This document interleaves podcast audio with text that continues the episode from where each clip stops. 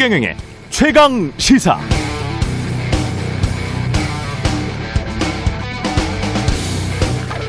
오세훈의 독자 방역 서울 유흥주점 12시까지 오세훈 자영업자 희생 강요 한계 서울형 방역 지침 추진 오세훈 서울시장이 다중이용 시설의 업종별 특성을 반영해서 영업 제한 시간을 완화하는 등 독자적 방역 정책을 추진할 뜻을 밝히면서 나온 한 경제신문의 기사 제목들입니다. 독자 방역이라는 단어 뭔가 진취적으로 보입니다. 자영업자의 희생을 강요하는 것은 한계에 이르렀기 때문에 어쩔 수 없이 서울형 방역 지침을 추진하는 것 같은 그런 이미지가 풍기죠. 그런데 두 달 전인가요? 2월 13일 정부가 거리두기 완화 방침을 밝히자 그 경제신문사 똑같은 경제신문사죠. 이렇게 헤드라인을 달았었습니다. 거리두기 완화에 여 최선의 판단 야 여전히 기준 없어 같은 시기 어떤 오래된 신문사는 이런 제목을 달았군요. 야 거리두기 완화에 방역 정치 활용 일관성 없다. 또 다른 신문사는 당시 이런 제목이었습니다. 국민의힘 찔끔 방역 완화 원칙 없는 기준 희생 강요 그러니까 두 달 전 정부가 거리두기 완화할 때는 고작해야 찔끔 방역 완화고 기준이 없거나 일관성이 없다는 비판을 하고 있었는데요. 오센 서울시장이 유흥주점 12시까지 클럽이나 유흥주점, 술집들 12시까지 영업하자 이런 방역 구상을 하니까 그건 독자 방역이고 서울형 방역 지침이다. 이런 뜻이죠. 대체 이렇게 판단하는 기준은 뭘까요? 어떤 일관성이 있습니까? 그 일관성의 기준은 전문가들의 과학입니까? 아니면 정치인들의 정파성입니까? 기억하시겠지만 정부의 거리두기 완화가 일관성 없다고 이런 신문사들이 비판했던 2월 13일경 한국의 코로나 확진자 숫자는 326명 오세훈의 독자 방역이 보도될 무렵인 지난 주말 4월 10일 코로나 확진자 숫자는 614명 요즘 확진자 숫자가 훨씬 많습니다.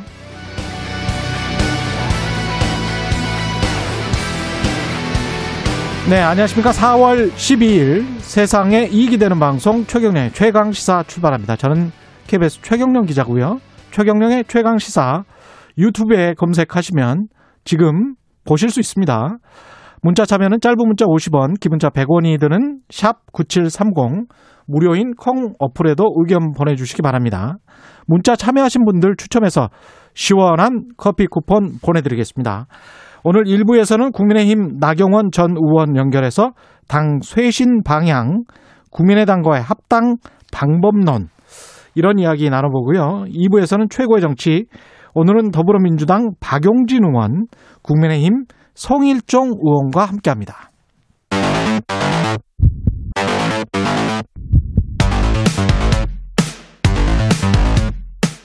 오늘 아침 가장 뜨거운 뉴스 뉴스 언박싱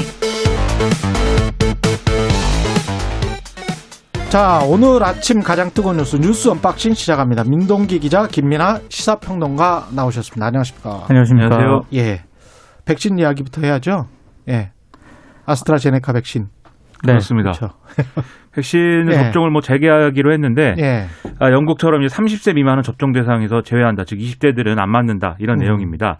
이거는 이제 아스트라제네카 백신이 그 희귀 혈전증하고 이제 좀 연관 관계가 있다라는 유럽 의약품청의 이제 그 발표와 이제 연계된 이런 이제 결정인 건데요. 예. 어, 지금까지 어, 이 어, 지금까지 사례를 좀 보면은 사실 국내에서도 아스트라제네카 백신 접종 후에 혈전증 발생 사례가 있었는데 음. 사실 이 사례들이 유럽 의약품청이 이제 지목한 그 어, 예를 들면 혈소판 감소를 동반해서 발생하는 그런 사례는 아니었습니다. 다만 한 건은 이제 뇌 안쪽 정맥에서 나타난 부분이 있기 때문에 어쨌든 이것과 관련돼서는 우리가 좀 경계심을 가질 수밖에 없는 상황인데요. 예. 지금 20대를 이제 이 접종에서 제외하기로 한 것은 음. 희귀 혈전증이 이 접- 백신을 맞아서 발생할 확률하고 네. 그다음에 백신 접종을 해서 사망률을 줄일 확률하고 비교해 봤을 때 어느 쪽이 이익이냐 이걸 연령대별로 계산하는 이제 평가인 거거든요. 아. 20대의 경우에는 코로나19로 인한 사망률 자체가 이제 작기 때문에 음. 이 백신을 접종했을 때 혈전증이 발생할 이상 이런 것들이 좀 더 이제 높다 이런 위험이 높다 예. 이렇게 평가한 것이고 나머지 연령대에서는 어, 백신 접종이 더 이득이다 이렇게 평가를 해서 음. 이제 이런 형, 형태로 백신 접종을 재개하기로 했다 이런 내용입니다. 최근 일주일간 제가 데이터를 보니까 전 세계적으로도 그렇고 한국도 확진자 숫자는 지금 뭐 제 3차 유행, 4차 유행 이야기를 하고 있지만 네. 사망자 숫자는 정말 줄었더라고요. 전 네. 세계적으로도 그렇고 한국은 거의 안 나와요. 아무래도 네. 사망자가 고령층에 이제 집중이 이제 되어 있던 상황이고 예. 특히 이제 요양시설이나 요양병원에 이제 접종이 진행된 상황이라서 음. 주로 이제 사망자가 발생을 하면 요양병원이나 요양시설에서 이제 발생할 확률도 높아졌던 거 아니겠습니까? 그렇죠. 런데 백신이 접종이 됐기 때문에 예. 어, 이 고령층에서의 이제 사망자가 줄어들고 있고 특히 음. 이제 요양병원의 이제 종사자들 중에 음. 지금 이제 그 동안은 지역 사회와 왔다 갔다 하면서 교차 감염을 일으켜서 이제 이게 사망자 발생으로 이제 이어지는 사례들이 있었는데 음. 이 백신 접종의 효과가 그래서 어, 이런 부분에서 나타나고 있다 이렇게 평가할 수 있는 그런 부분이 있고 다른 국가들에도 마찬가지인 것 같습니다. 백신 음. 접종이 쭉 진행이 되니까 음. 사망률 자체는 이제 줄어드는 어, 그러한 현상이 이제 이어지고 있다고 봐야 되겠죠. 근데 지금 그래도 문제는 좀 남은 것 같아요. 예. 그러니까 아스트라제네카 1차 접종을 마친 20대들 있지 않습니까? 예. 2차 접종 같은 백신 맞아야 되거든요. 예. 아스트라제네카 백신을 맞아야 됩니다. 그렇죠. 아, 특별한 예. 어떤 부작용이 나타나지 않았다면 아스트라제네카 백신을 맞아야 되는데 음. 1차로 맞은 30대 미만 접종자가 13만 5천 명인데 예. 이들이 접종 동의를 할 것인가? 음. 2차에 계속 맞을 것인가? 이 문제가 일단 남아 있고요. 예. 어, 지금 일각에서도 아스트라제네카 백신 불신이 어찌됐든 좀 조금씩 커지고 있기 때문에 그렇죠. 접종 참여율이 좀 떨어지지 않겠느냐 이런 음. 우려가 분명히 나오고 있거든요. 이게 접종 참여는 사실상 자발적인 거 아니에요? 그렇습니다. 예. 내가 안 맞겠다고 하면 이제 11월 이후로 그렇습니다. 넘어가는 것이고 넘어가는 그런 상황이기 예. 때문에 접종 참여율이 조금 떨어질 수 있다는 우려가 나오고 있고요. 음. 그래서 또 나오는 얘기가 음. 결국에는 예방 그 방역 당국에서 예. 어, 접종 속도를 내기 위해서는 음. 다양한 백신을 빨리 확보를 해야 된다. 예. 이게 관건이다라는 얘기가 계속 나오고 있는 상황입니다. 그러니까 지금 문제일 수 있는 부분이 원래 이제 백신이 어- 어쨌든 우리가 확보 계약한 것은 뭐 충분하다 할지라도 그게 실제로 어, 물량이 이제 들어오는 것은 지금 예정할 수가 없는 그런 상황들이 이어지고 있지 않습니까? 예.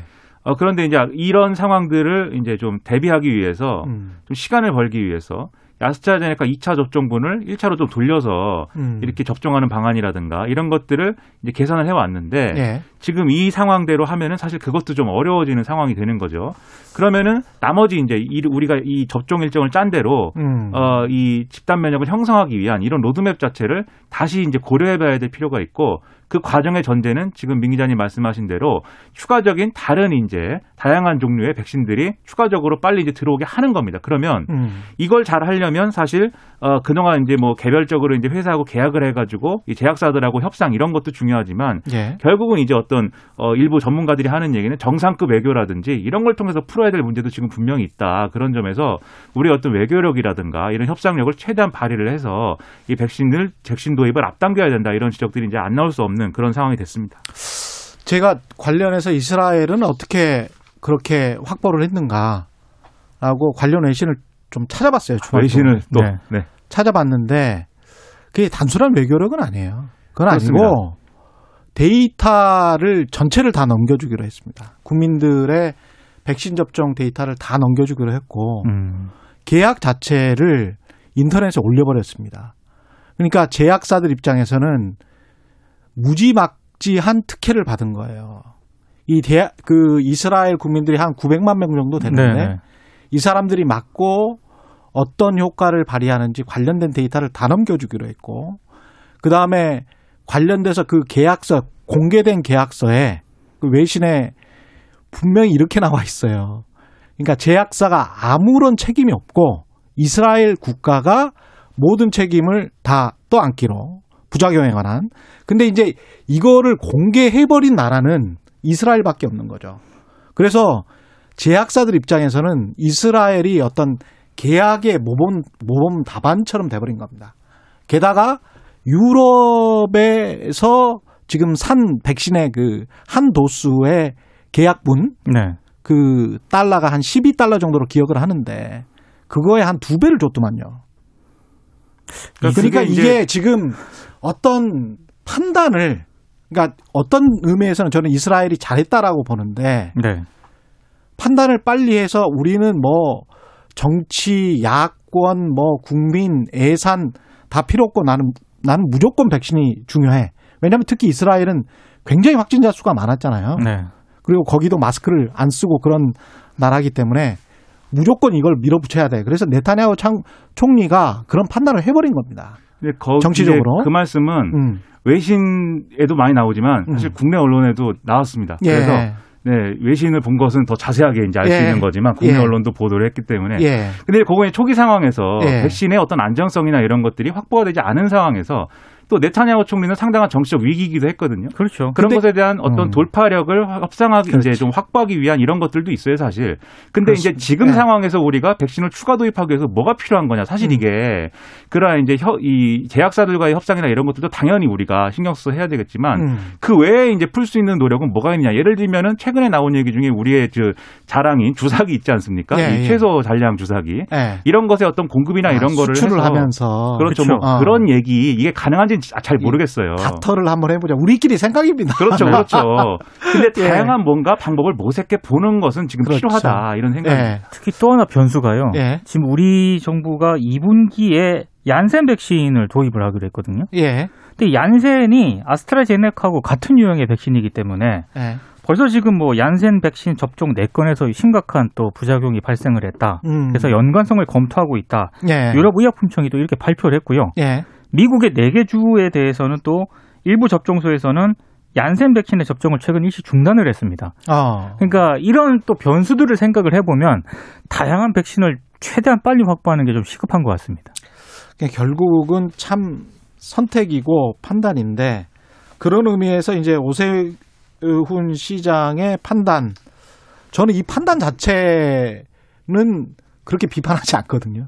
이 판단 자체는 그럴 수도 있을 것 같다. 그렇게 판단을 하는데 단지 이제 오프닝에서 제가 말씀드렸던 거는 그 전에 그러면 두 달 전에 한 300명대 나왔을 때 정부의 판단도 우리 언론이 좀 마음을 열고 너무 정파적으로 보지 말고 이렇게 어떤 솔루션을 향해서 비판을 해야지 이게 뭔가 사심이나 정파성에 가득해서 어, 이럴 때는 이런 기준이고 저럴 때는 이런 기준이라면 그거는 안 된다는 거죠. 근데 기준도 예. 기준인데 음. 또 하나 또 말씀드리고 싶은 건 사실 정부도 이 사회적 예. 거리두기 체계 관련돼서는 개편을 준비하고 있죠. 예. 그리고 내용을 어느 정도 다 확정을 했고 예. 자율과 책임을 강화한다 이런 내용으로 추진한다고 했는데 음. 전제가 뭐냐면 이렇게 바꿀 때는 사회적 거리두기 체계를 바꿀 때는 일정 정도의 혼란이 있을 수밖에 없고 예. 그 사이에서 일종의 검증되지 않은 어떤 방역의 사각지대 이런 게 있을 수가 있기 때문에 그렇죠. 확진자 수를 최대한 줄인 다음에 이것을 적용하겠다라고 하고 있어서 계속 음. 이제 유예되고 있는 거거든요. 그렇습니다. 이런 네. 사정이 있는데 지금 그러지 않아도 4차 대유행이 시작됐다 이렇게 나오는데 음. 저도 말씀하신 것처럼 오세훈 시장이 어쨌든 선거에서 당선이 됐고 그리고 음. 이런 것들은 공약 중에 하나이고 예. 그리고 거리두기를 합리적으로 조정하자는 요구가 사실 뭐 의미가 없는 게 아니기 때문에 없지 않아요. 그렇죠. 예, 있습니다. 그래서 예. 고려할 필요가 있는데 지금과 같은 상황에서 이것을 발표하고 이것을 이렇게 좀 선전하고 음. 이렇게 보도하게 만들 뭐 그럴 때인가 이게 시기적으로 지금은 적절하지 않은 거 아닌가 이 잘못된 신호를 줄 수 있다는 거죠. 그렇지 않아도 음. 클럽이나 이런 데서 편법 영업이나 이런 게 계속 보도가 되고 있는데 예, 춤추고 있는데 지금 그렇죠. 네. 신나게 놀고 있는데 지금 이럴 예. 얘기를 할 때는 아니지 않는가 이런 걱정입니다. 그래서 예. 이런저런 생각이 많을 것 같고요. 이 지금 뭐 시간이 별로 없어서 민주당과 국민의힘에 늘 이 시간은 예, 짧아요. 예, 네. 짧아. 네. 예, 좀 늘려주세요. 민주당 쇄신론 그리고 이제 국민의힘 초선 중진 당권 경제 국민의힘도 이제 이겼지만 쇄신론이 나오고 있고요. 네. 예, 함께 한번 합쳐서 이야기를 해볼까요? 일단 국민의힘 얘기를 먼저 하셨으니까요. 예, 다시 김종인 전 비대위원장이 등장을 했습니다. 예. 어제 연합뉴스 인터뷰 내용이 짤막하게 보도가 됐는데 안철수 그 국민의당 대표가 오세훈 당선을 축하하면서 야권의 승리라고 얘기를 하지 않았습니까? 예. 그 부분을 언급을 하면서 음. 조금 센 발언을 했습니다. 어떻게 음. 건방지게 그런 말을 하냐? 야권의 승리라고 국민의힘이 승리한 것이다 이렇게 얘기를 했고요.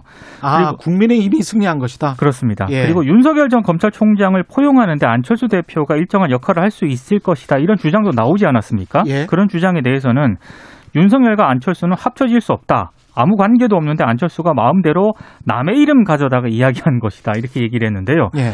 왜 그럼 이런 얘기를 했을까를 두고 언론이 이런저런 해석을 하고 있는데 예. 일단 야권 대통합 과정에서 안철수 대표 무게감을 좀 줄이려는 것 같다 이런 의도가 있는 것 같다라는 분석이 하나 있고요. 또 예. 하나는 지금 국민의힘 내부에서 당 체질 개선보다는 단권 경쟁에 좀 몰두하는 그런 움직임이 있는데 음. 여기에 경고 메시지를 보낸 것이다 이런 좀 아. 분석도 하나 있습니다. 그러니까 어찌됐든 지금 야권 재편이 이제 시작이 되지 않겠습니까? 예. 그러니까 통합 논의를 두고 본격적인 주도권 경쟁에 들어갔다 언론들이 이렇게 평가를 내리고 있습니다. 평론가 어떻게 그러니까 생각하세요? 평론가 입장에서 해석을 하면 첫째로 안철수 대표 카드로 국민 의힘이 예를 들어 다, 다, 다 떠나서 대선까지 가서 안철수 대표를 후보로 내세워서 보수 정치가 승리할 수 있느냐. 첫째 음. 그렇지 않다고 판단하는 거예요. 김종인 비대위원장은. 그런데 두 번째로 승리하기 위해서는 그럼 뭘 해야 되느냐. 국민의힘이 지금 당권 경쟁이나 이런 과정에서 혁신을 하고 자기가 주도한 그 개혁의 어떤 그런 것들을 이어가야 되는데 지금 당내에서 중진들은 이 개혁에 반대하고 있고 홍준표 복당이나 이런 것들이 이제 추진하고 있고 예. 여기랑 정치적으로 손잡, 손잡고 있는 게 서울시장 경선에서 보였듯이 안철수 대표거든요. 음. 그렇기 때문에 안철수 대표가 합당하는 과정에서 이제 몸값이 오르거나 하면 김종인식 개혁도 이제 어그러진다 이렇게 판단하는 부분이 있고 셋째로는 예. 김종인 비대위원장 메시지가 좀 이게 묘한데 첫째 야권이란 없다. 이렇게 얘기하고 있지 않습니까? 예. 그리고 국민의힘에게 자, 이 어떤 자생력을 주문하고 있지 않습니까? 예. 그러니까 국민의힘 중심으로 해야 된다는 거예요, 첫째. 그런데 아, 둘째, 예. 윤석열을 얘기를 하면 윤석열 전 총장과의 어떤 그런 윤석열 전 총장에 대해서 호의적이지 않습니까? 그렇죠. 두 개를 합쳐져서 그러면 얘기를 해보면 왜 안철수 대표한테는 적대적인데 윤석열 어. 총장에게는 그런 전 총장에게는 호의적이냐? 예. 합쳐서 얘기해 보면 국민의힘이 윤석열의 플랫폼이 되는 그림을 그리고 있는 거 아니냐? 음. 평론가는 이렇게 이제 해석을 좀 하는 거죠. 예. 그런 의도인 것 같 습니다. 그런 것 같군요. 민주당 쇄신 이야기는 뭐 할 수가 없겠습니다. 박용진 의원 왜냐하면 시간이 지금 37분이라서 말을 예. 줄여야 돼요, 우리는. 네, 말을 줄여야 되겠습니다. 예, 뉴스 언박싱 민동기 기자 김민아 시사평론가였습니다. 고맙습니다. 고맙습니다. KBS 일라디오 최경영의 최강 시사 듣고 계신 지금 시각 7시 37분입니다. 오늘 하루 이슈의 중심. 당신의 아침을 책임지는 직격 인터뷰. 여러분은 지금 KBS 일라디오 최경영의 최강 시사와 함께하고 계십니다. 네, 4.7 재보궐 선거 이후 정치권에서는 당내 쇄신 작업에 속도를 내고 있습니다. 일단 차기 대표 선출을 위한 전당대회가 열릴 것이고요. 이에 앞서서 국민의힘은 국민의당 합당에 본격적으로 나서는 모습이고 당 쇄신 작업 국민의힘 같은 경우는 어떤 방향으로 이루어져야 하는지 국민의힘 나경원 전 의원과 이야기 나눠보겠습니다. 여보세요? 안녕하세요? 네, 안녕하세요. 예. 어떻게 그 경선 그 탈락 이후에 선거까지 한, 한 2주, 3주 정도 있으셨죠? 지금 시간이. 그죠? 어떤, 네. 어떤 시간을 보내셨습니까? 선거 열심히 도왔잖아요. 아, 선거 열심히 도우셨군요. 예. 예. 선거 결과는 어떻게 그러니까. 생각하세요? 예, 뭐, 국민께 감사한 일이죠. 다행이고 감사한 일인데, 예. 사실은 이번 선거는 뭐 명분상 저희가 이길 선거였죠. 야권이. 왜냐면 이제 여당이 일으킨 선거이기 때문에 네. 그런 면이 있지만 저희가 참 걱정 많이 했었는데 이제 감사하게도 이겼습니다. 그런데 아, 이제 지금부터가 중요한 거 아니겠습니까? 예. 지금부터 정말 국민들께서 이번에 여당에 대해서 뭐 장, 그, 그동안의 뭐 정의나 공정의 문제부터 시작해서 부동산 문제에 이- 이르기까지 여당에 대해서, 어, 심하게 이제 혼을 한번 내주셨거든요. 예. 그래서 그럴수록 야당이 지금 중요한 때다. 야당이 잘해야 될 때다. 이렇게 음. 생각하고 있습니다. 이겼는데 당 쇄신을 해야 더 해야겠다는 초선 의원들 성명서도 나오는 거 보니까 이제 국민의힘이 상당히 뭐랄까요 개혁의 안정권에 접어들었다 그렇게 또 이야기할 수 있을까요? 어, 저는 뭐 초선 의원들 음. 말씀에 전적으로 동의합니다. 지금 예. 저희가 사실 뭐 어, 스스로 이겼다라고 하기에는 많이 부족한 부분이 있지 않, 않습니까? 그래서 저는 뭐 그런 면에서 사실은 우리 당이 음. 이 자강하고 쇄신하는 이 두 가지 노력이 굉장히 필요하다. 지금. 자강하고 쇄신하는 예. 네, 예, 예, 그렇습니다. 어떻게 이제 자강하고 쇄신해야 될지는 이제 당 대표 그 선출 과정에서도 많이 드러날 것 같은데요. 일단 당 대표 같은 경우에 어떻게 생각하세요? 중진이 아무래도 돼야겠다는 그런 그런 어떤 분위기는 있습니까? 왜냐하면 이게 공정 공천권까지 저- 다 가지고 있으니까. 예. 뭐 선거 끝나고 저도 조금 4월 7일 선거 끝나고 조금 쉬어서 예. 며칠 좀 쉬느냐고 저도 뭐 의원님들하고나 또는 뭐 정치권 인사들하고 활발하게 소통하지 못해서 예. 제가 분위기를 말씀드리기는 어렵지만 예. 저는 이렇게 생각해요. 중진이냐 초선이냐 이런 게 음. 중요할 때가 아니다. 예. 그 이제 우리가 지금 문제가 항상 보면 이 제가 아까 이제 자강과 쇄신 이야기를 했는데 네. 늘 이렇게 무슨 밖에 인물이 있으면 인물조차 자꾸 우르르 우르르 가는 경향이 있어요. 옛날에 반기문 전 총장 음. 나오셨을 때도 그랬고 예. 이번에도 서울시장 선거 경선 과정에서 이제 경선이 이루어지기도 전에 이제 안철수 후보가 제일 높은 지지율을 갖고 안철수 후보가 서울시장에 나가겠다 했더니 전부 다 또 안철수 쪽으로 달려가는 또 그런 모습이 있었어요 당에. 특히 중진 의원들이 그랬었죠. 중진. 저는 예. 지금 이제 그 제가 뭐 거기에 대해서 예. 말씀 안 드리겠는데요. 예. 그러니까 이- 제가 아까 자강과 쇄신을 자꾸 이야기하는 거는 예. 지금도 이제 뭐, 뭐, 이제 야권 대통합을 해야 되고 윤석열 후보를 데리고 와야 되고 뭐 다 맞는 얘기죠. 음. 다 맞는 얘기인데 우리 당 스스로 좀 변하고 쇄신하는 게 좀 먼저이다. 스스로 변하고 쇄신. 예. 네. 그래서 우리 당이 매력적이고 우리 당이 국민들에게 공감을 잘하고 그러면 예. 누가 안 오겠습니까? 다 음. 오게 되어 있는데.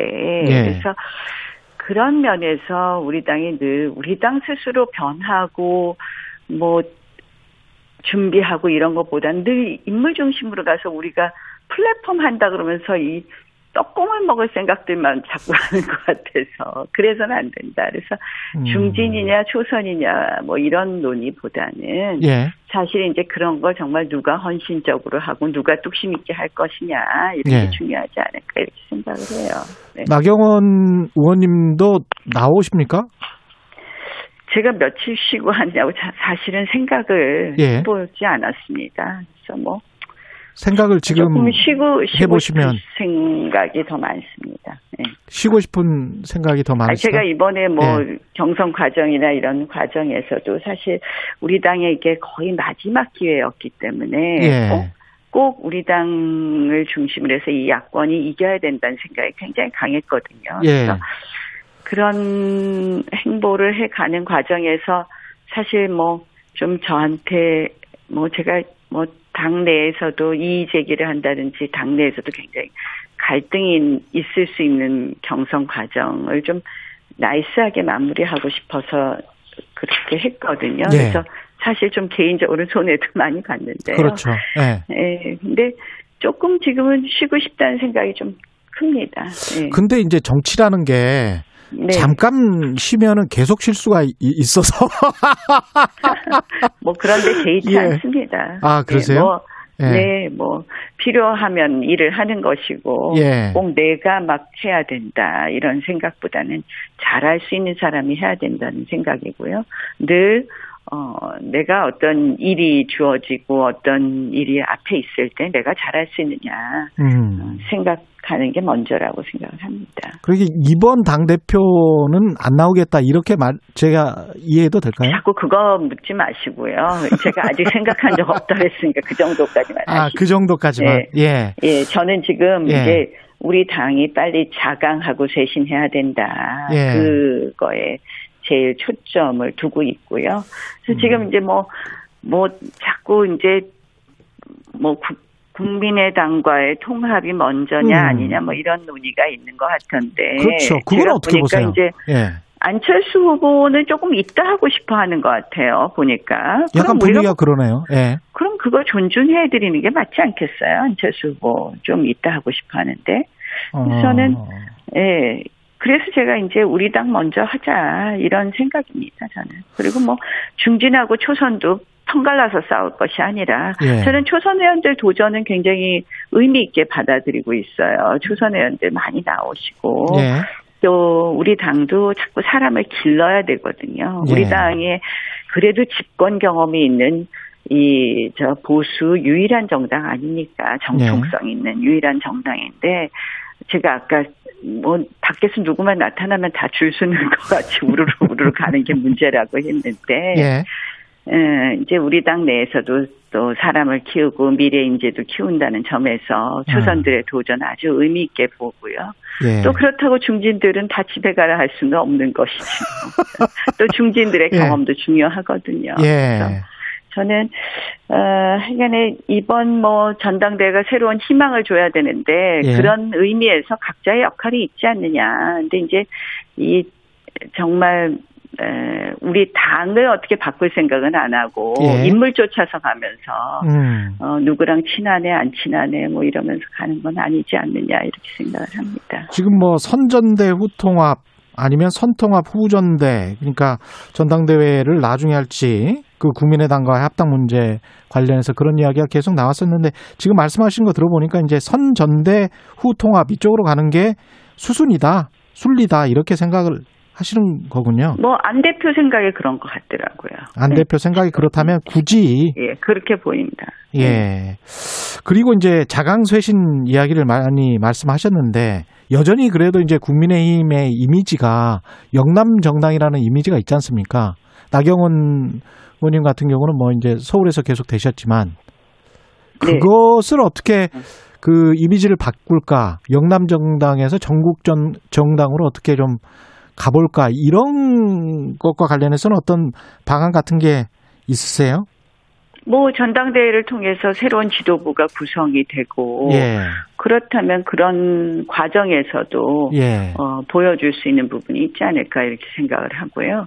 아. 그래서 저는 이제 사실 아까 우리 스스로 자강해야 된다는 거 예. 그런 것이 이제 더뭐 세대나 지역을 다 통합해서 다 아우를 수 있는 정당의 모습 보여야 된다고 생각을 하거든요. 예. 그래서 어, 그런 것이 아마 이제 전당대회를 통해서 나타날 수 있지 않을까 이렇게 생각을 합니다. 네. 그 집권 여당 같은 경우는 이제 이른바 친문과 비문 사이에서 뭐 누가 대표가 되느냐, 원내 대표가 되느냐, 또는 최고위원이 되느냐, 결국 그런 문제일 것 같은데 국민의힘 같은 경우도 어떤 영남, 그 다음에 영남이 아닌 뭐 비영남 간의 어떤 조절이 필요하다. 아니면은 영남이 아닌 비영남이 대표나 원내대표가 되는 것이 수, 그, 맞, 맞는 것 같다. 지금 상황에서는.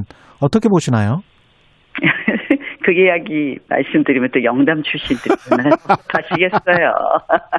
뭐 예. 그 영남 영남 출신이라도 예. 뭐 어, 그러니까 이제 영남이 아니어야 된다는 것은 이제 영남은 굉장히 확고한 지지층이 있으니까 예. 우리가 이제 또 수도권의 민심과 괴리가 있지 않겠느냐 이런 걱정들 아닙니까? 그렇죠. 예, 예. 네, 뭐 영남 출신이라도 수도권 민심을 잘 읽는 분이면 할 수 있는 것이고, 근데 음. 이제 조화가 필요하겠죠, 조화. 조화. 네, 너무 예. 한쪽으로 쏠려가는 그런 음. 모습이 아니라 전체적인 지도부의 조화가 필요하지 않나 이렇게 생각을 해요. 그래서 뭐 저는 이제 그런 어떤 이제 뭐 영남은 무조건 안 된다 이렇게 또 말씀드리기는 어렵고요. 예. 근데 어, 이저 뭐또 이제 개파, 뭐 밀실, 뭐 어? 뒤에서 상황 이런 이런 정치, 예. 구태 정치 좀 없어져야 되고 예. 좀 구닥다리 정치는 좀 없어져야 되지 않나 이런 생각은 하고요.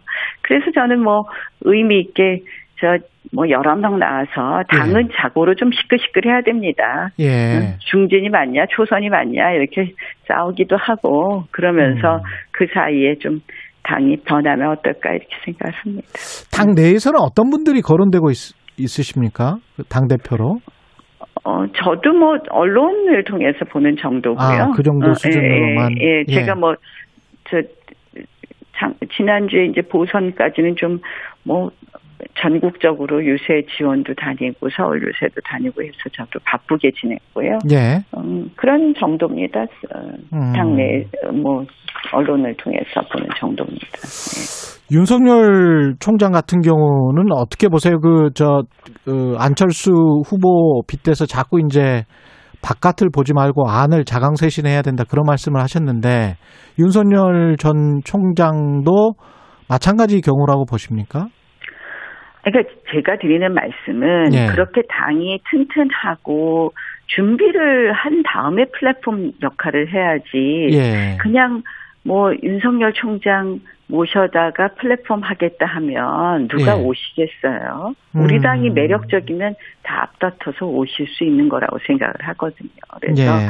당이 먼저 그렇게 변해야 된다는 거고요. 예. 어, 그렇게 해서 저는 뭐 사실 이제 그리고 나서 저희가 할 일은 플랫폼 정당이다. 그래서 예. 열고 다 와서 어, 우리 당을 통해서 뛸 수 있게 해야 된다라는 생각이고요. 예. 윤석열 총장은 지금 현재 뭐 여론조사 지지도가 제일 잘 나오고 있죠. 가장 뭐 다음 미래 권력에 가깝다 이렇게 보고들 계신데요. 예. 앞으로가 또 더 힘든 여정이라고 생각을 합니다. 당이 말씀하신 대로 정비가 되고 쇄신이 되면 윤 총장 같은 경우는 어 어느 시기에 언제쯤 입당하는 게 바람직하다. 대통령 선거를 생각해서 그리고 당내 경쟁 구도나 이런 것들을 생각해서 어떤 시기 생각하세요? 아, 이제 두 가지가 있겠죠. 예. 어, 뭐, 한 번에 모두 모여서 음. 경선을 하는 방식이 있을 것이고, 예. 또, 이렇게, 이제 이번에 우리 당이 했던 서울시장 후보를 내는 과정의 방법이 있을 텐데요. 예. 결국 우리 당이 얼마나 변하느냐에 따라서 다른 거라고 생각을 하고요. 예. 그걸 뭐꼭 지금 이제 내년 3월이 대선이다 보니 음. 뭐 이제 언제까지 후보를 정해야 된다 이런 이야기들을 많이 하시는데 예. 너무 경직적으로 생각할 부분은 아니라고 생각합니다. 아, 오늘 좀 구체적인 말씀을 안 해주셔서 제가 참 서운합니다. 아니 굉장히 저는 제 철학을 다 말씀드리고 제가 뭐 예. 8월이 좋습니다, 9월이 좋습니다. 예. 이거는 저는 지금 그렇게 이야기할 때는 음, 아니다. 아니다. 예. 예, 예, 예.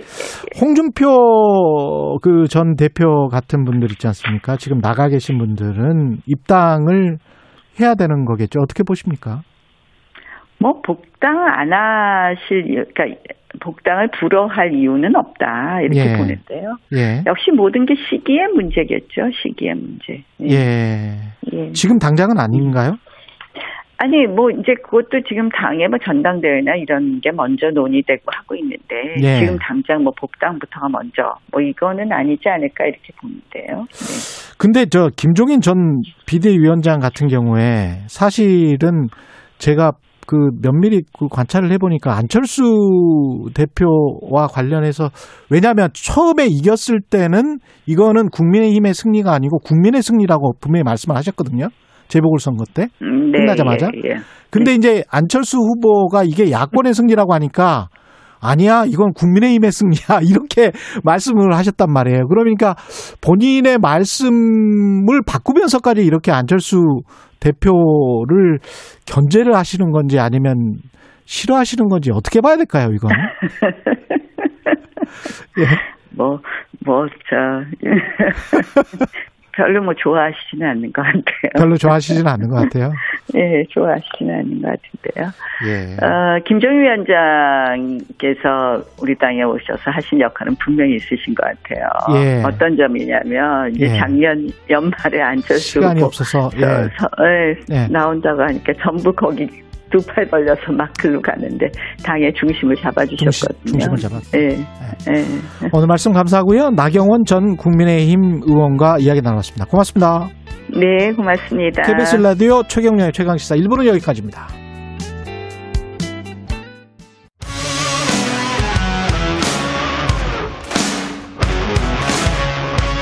오늘 하루 이슈의 중심 최경영의 최강 시사.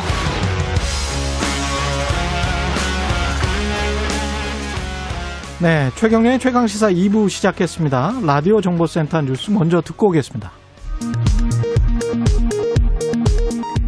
LG와 SK가 전기차 배터리 분쟁에 대해 배상금 2조 원의 전격 합의하면서 모든 분쟁을 끝냈습니다. 조 바이든 미국 대통령이 분쟁 합의를 미국 노동자와 자동차 산업의 승리라고 평가했습니다. 샤크 자한기리 이란 부통령이 정세균 국무총리와 만나 한국 내 동결자산 문제의 이른 해결을 촉구했다고 이란 국영 프레스 TV가 현지 시간 11일 보도했습니다. 한국에 동결된 이란 자금은 약 7조 7천억 원으로 추정됩니다. 국민의힘 권영세 의원실이 LH로부터 받은 전수조사 자료에 따르면 2,000명에 가까운 LH 직원들이 지난 10년간 LH 공공임대 공공분양주택에 계약한 것으로 드러났습니다. 한국 배우 최초로 미국 아카데미 시상식 연기상 후보에 오른 배우 윤여정이 현지 시간 11일 영국 아카데미 여우 조연상까지 차지하며 오는 25일 오스카 트로피를 들어올릴 것이라는 예측이 굳어지고 있습니다.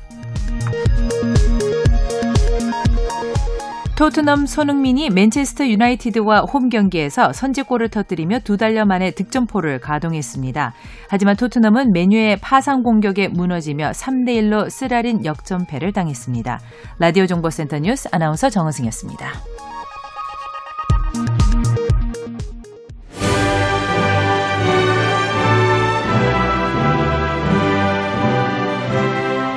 네. 전국의 가장 뜨거운 현안을 여야 의원 두 분과 이야기 나눠보는 최고의 정치. 오늘도 여야 의원 두 분 나오셨습니다. 더불어민주당 박용진 의원님 나오셨습니다. 안녕하십니까? 네, 안녕하세요. 예, 국민의힘 성일종 의원님 나오셨습니다. 안녕하십니까? 네, 안녕하십니까? 네, 최경영의 최강 시사 유튜브에 검색하시면 실시간 방송 지금 보실 수 있고요. 스마트폰 콩으로 보내시면 무료입니다. 문자 자면은 짧은 문자 50원, 긴 문자 100원이 드는 샵 9730 무료인 콩 어플에도 의견 보내 주시기 바랍니다. 예, 재보궐 선거 후폭풍이 굉장히 거센데요. 일단 뭐 여러 지금 박영진 의원님 같은 경우는 재선 의원 모임 하다가 지금 허겁지겁 오신 거죠? 예, 그렇습니다. 예. 예, 뭐첫 스타트 말씀하는 중에 예. 나왔고요. 예. 예. 이 결과에 드러난 민심 같은 것 무섭다라는 이야기밖에 할 수밖에 없을 것 같은데 일단은 민주당 입장에서는 패배한 민주당 입장에서는 어떻습니까? 뭐 정당에게나 사람에게나 그 무슨 반응 자극이라는 게 오면 예. 거기에 대해서 제대로 된 반응을 해야 되는 것 아니겠습니까? 예. 어, 위협 위협의 반응이면 그걸 회피하기 위한 노력을 해야 되는 거고요. 음. 정치적으로 이번 그 선거 결과는 어, 정말 버림을 받았다라고 생각을 해야 할 정도예요. 버림을 받았다. 예. 예. 어, 거기다가 어, 선거 결과 전체도 그렇습니다만 어, 20대, 30대에서의 민주당에 대한 이 매몰찬 선거 결과 예. 이분들이 앞으로 10년, 20년 계속해서 한국 사회의 주류로 성장해 가면서 투표를 계속 할 텐데 계속 투표하실 분들이죠. 예, 이분들의 정치 성향이 만일에 계속 이렇게 유지돼서 간다 그러면 민주당이 미래 없죠. 음. 그러면 이 민주당이라고 하는 정치 세력에게 가장 큰 위협 상황이 벌어졌으면 외부에서의 자극이 왔으면 반응 제대로 해야죠. 그게 네. 혁신과 반성이고 음. 그 넘어진 자리에서 다시 일어서기 위한 노력을 해야 되는 것 아니겠습니까? 예. 근데 일어나려면 그 손으로 땅을 딛고 일어나야 되는데 넘어진 채로 그 손으로 남 탓하는 손가락질을 하고 있는 상황이 아, 되면 누워서 손가락질 예, 막 그러면 못 일어나요. 근데 계속해서 아. 뭐남 탓을 하고 우리는 잘못한 거 없는 것처럼 이야기하고 하는 건전 틀렸다고 생각을 합니다. 아. 성임식 의원님은 어떻게 보십니까? 저는 우리 사회의 그 기본이 무너졌을 때, 원칙이 무너졌었을 때 국민들께서 어떻게 심판하는지를 이번에 보여줬다라고 생각을 합니다. 예. 어, 특히 20, 30대가 바라보는 공정과 정의는 어, 정말 이 소중한 가치로 생각하고 있잖아요. 그런데 네. 20대, 20, 30대 뿐만 아니라 국민적 가치인 것이죠. 우리 네. 사회를 지, 유지해가고 음. 또 질서를 지켜나가는 도덕적 굉장히 중요한 법률, 법률보다도 상위적 개념에 있는 건데 이러한 국가적, 사회적 자산이 무너졌었을 때 과연 어찌 해야 되는가에 대한 그런 심판이었다고 보여지고 음. 이런 것들이 위선이나 거짓으로 뒤덮을 수가 없다. 이에 대한 예. 국민의 분노의 표심이 작동을 한 건데 음. 특히 20, 30대의 이 가치를 어, 지켜내려고 하는 그러한 그 공분된 그런 마음들이 하나로 모아진 거 아닌가. 예. 그래서 여든 야든 우리가 다 떠나가지고 대한민국의 미래가 밝다. 음. 전 그렇게 보고 있습니다. 대한민국의 미래가 밝다. 여당 입장에서는 참 곤혹스러울 것 같은데 특히 이제 서울과 수도권의 지난 총선에서 많은 표를 획득을 해서 서울 수도권의 의석이 굉장히 많단 말이죠. 네. 민주당 같은 경우는. 예, 예. 근데 서울 25개 자치구 전부 다 졌어요. 네. 국회의원 선거구로도 다 전패. 예, 전패를 했습니다. 빨갛더라고요. 네. 예. 그러면 총선과 비교했을 때 대부분 파란 색깔이었습니다. 강남, 서초, 송파 정도를 제외하고는 용산 정도 제외하고 그랬는데 다 빨간색으로 이거는 1년 만에 왜 이런 것이고 이거 여기에 관한 반성과 쇄신을 하려고 뭐 초선 의원들이 뭐 이야기를 했는데 또 당원들이 뭐 굉장한 항의 문자, 전화 이게 빗발쳤다 이런 이야기를 들었습니다. 그러니까 더 문제인 거죠. 예. 그 아마 그 문자와 비난 댓글을 보내는 당원들이나 지지자들의 마음도 바람은 하나 아니겠습니까? 문재인 정부 성공하고 음. 정권 재창출 성공했으면 좋겠다. 예. 그래서 이런 어, 어, 개혁적인 방향으로 대한민국 계속 운영돼 나갔으면 좋겠다라고 하시는 걸 텐데 그, 그 마음을 충족하기 위해서는 지금 패배로부터 배우는 게 뭔지 그리고 뭐가 더 달라져야 되는지를 어, 서로 토론해야 되는 것 아니겠습니까? 예. 민주정당이라고 하면 다양한 의견이 표출되고 또 합리적인 토론을 통해서 결과를 만들어내는 과정이 있어야 되는 건데 음. 첫 한마디 내놓자마자 당 나가라 이렇게 얘기하는 문자를 받게 되는 경우에 아, 당 나가라 이렇게 뭐? 뭐, 아니, 뭐좀 보도되는 걸 보니까 그렇더라고요. 예. 그러면 예, 제대로 된 논의가 진행될 수 있겠습니까? 음. 예, 저는 그래서 그런 그런 뭐 마음은 알겠으나 그렇게 하는 것이 우리 당의 어떤 민주적인 운영과 합리적인 결론을 만들어내는데 음. 어, 오히려 역행하지 않겠나라고 하는 부, 걱정이 있고요. 강경 당원들 예. 민주당이 역동성을 가져 가지고 음. 뭔가 좀 열정 있게 뭐 변화하는 모습도 보여주고 이러길 바라실 텐데 이렇게 되면 더 경직될 거 아니에요. 그렇죠. 예. 그래서 예. 그런 면에서 아쉽고 어, 또 그냥 그 의원님들께 초선 의원님들께 말씀드리는데 용기 내실 필요 있다. 음. 저는 그분들의 용기에 경의를 표합니다. 어, 그리고 정치인은 어떤 현안과 상황에 대해서 자기 머리로 생각을 해야죠. 그리고 그 부분에 대해서 이야기를 해야죠.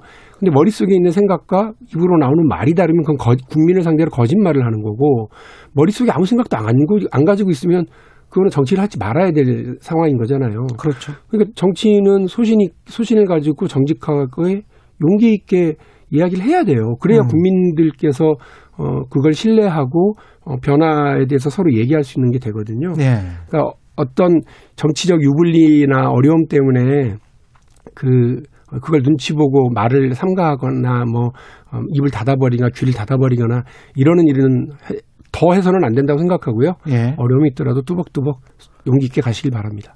예. 박용진 의원은 이런 목소리를 내셨는데 이게 지금 민주당의 주류의 생각이라고 생각하세요? 아니면 성임종 의원님 어떻게 생각하십니까? 지금 우리 박영진 의원님, 조웅천 의원님 이런 분들의 소리가 묻히고 있어요. 저는 그건 대한민국 정치 발전을 위해서 또 어, 저희 당도 마찬가지인데 예. 비교적 합리적인 목소리 그리고 민심을 담아내는 목소리 목소리가 주류가 돼야지요. 예. 저는 그래서 우리 박용진 의원님이 하시는 말씀이 굉장히 중요하다고 보여지고요. 음. 저희 당도 마찬가지입니다. 저희 당도 건강한 사람들이 예. 주류가 돼야 돼요. 예. 그리고 그런 소리들이 존중받고 예. 물론 정치 세력이 수없이 많은 사람들의 아, 소리를 대변하고 있기 때문에 음. 강성적으로 나오시는 분들도 있을 수 있거든요. 예. 또 그것도 존중해야 돼요. 예. 하지만 그런 부분들이 서로 합치하면서 자꾸 토론을 거치면서 음.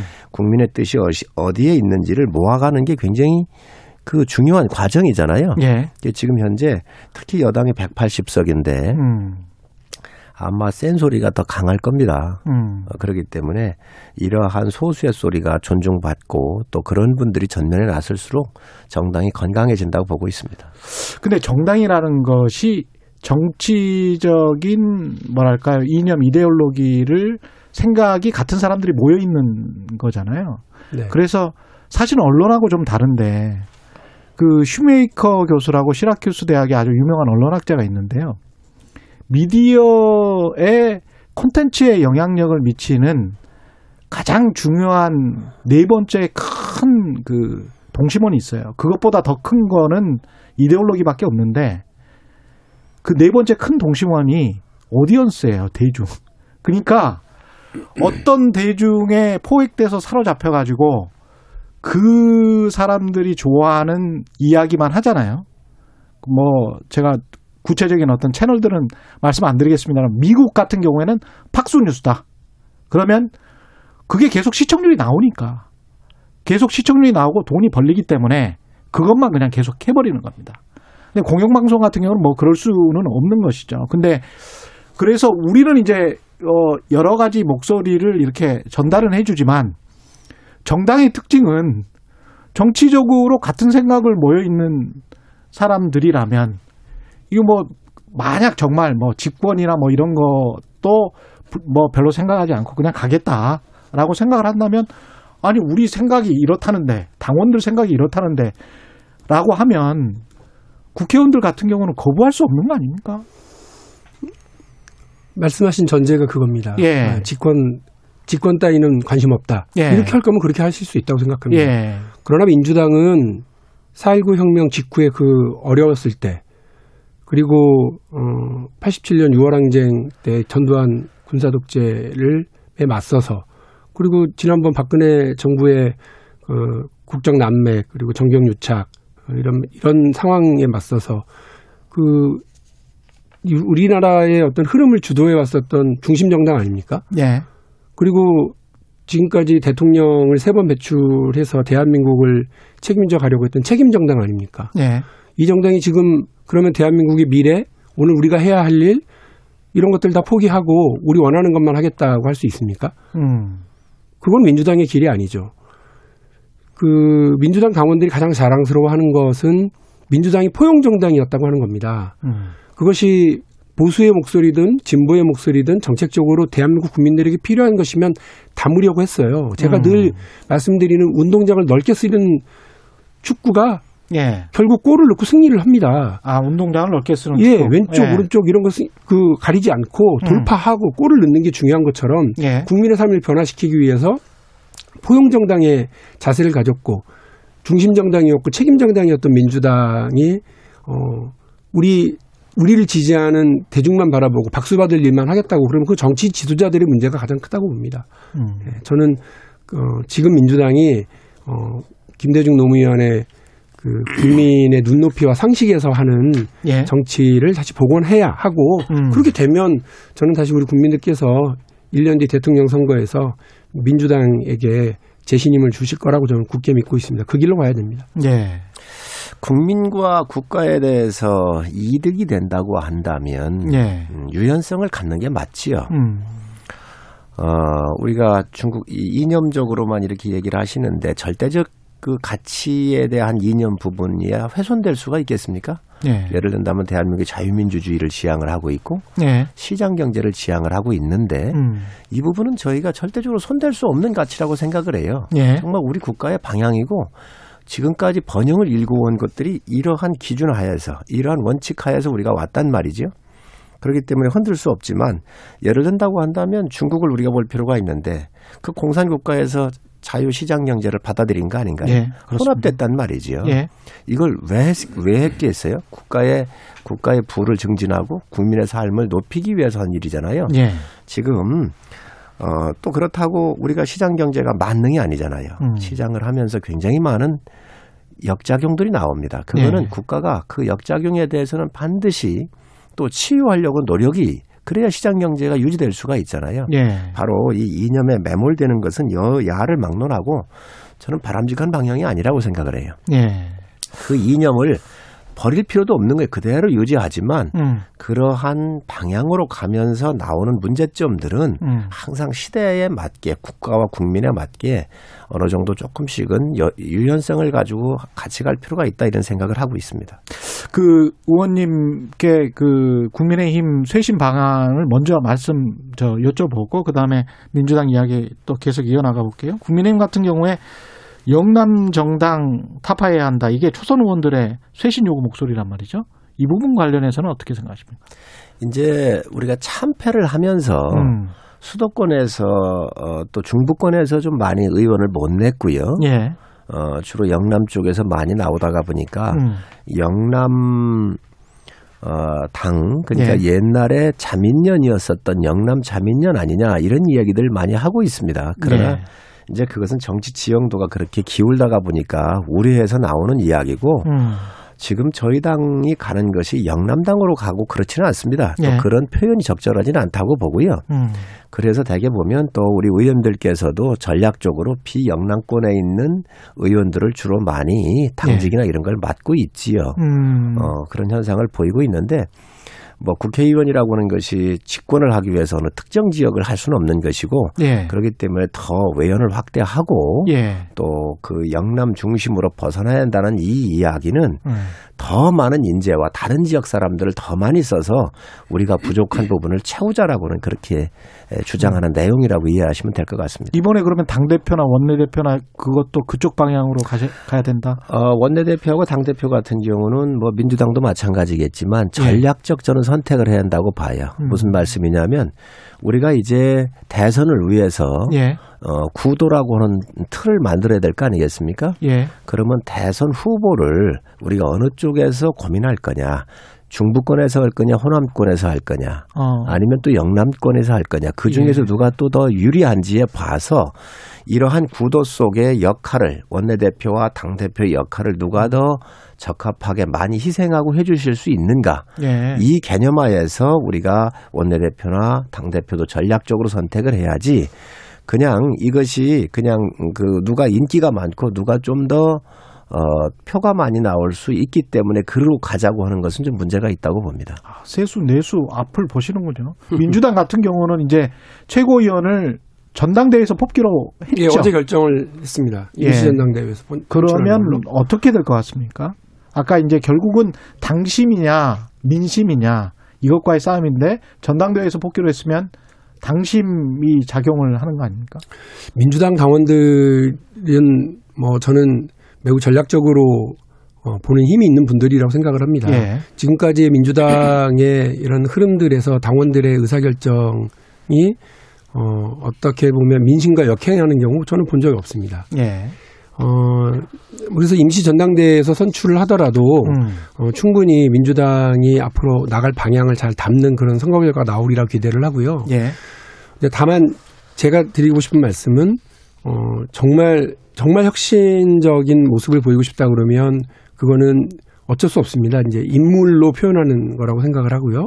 오늘 당장 이제 등록이 시작되는 어, 그 임, 저, 원내대표 예. 어, 선거 그리고 5월 2일로 잡혀 있는 임시 전당대회를 통한 지도부 선거 음. 그리고 대통령 후보 경선 이 과정에서 뻔한 인물로 나서면 뻔한 구도를 갈 수밖에 없고 예. 뻔한 목소리로 나가면 뻔한 패배를 어 그냥 안을 수밖에 없을 거다. 음. 그래서 새로운 인물, 새로운 노선, 새로운 가치로 예. 어 국민들에게 예, 새로운 방향을 제시하면서 미래를 향해서 가야 된다고 생각을 하고 있고요. 음.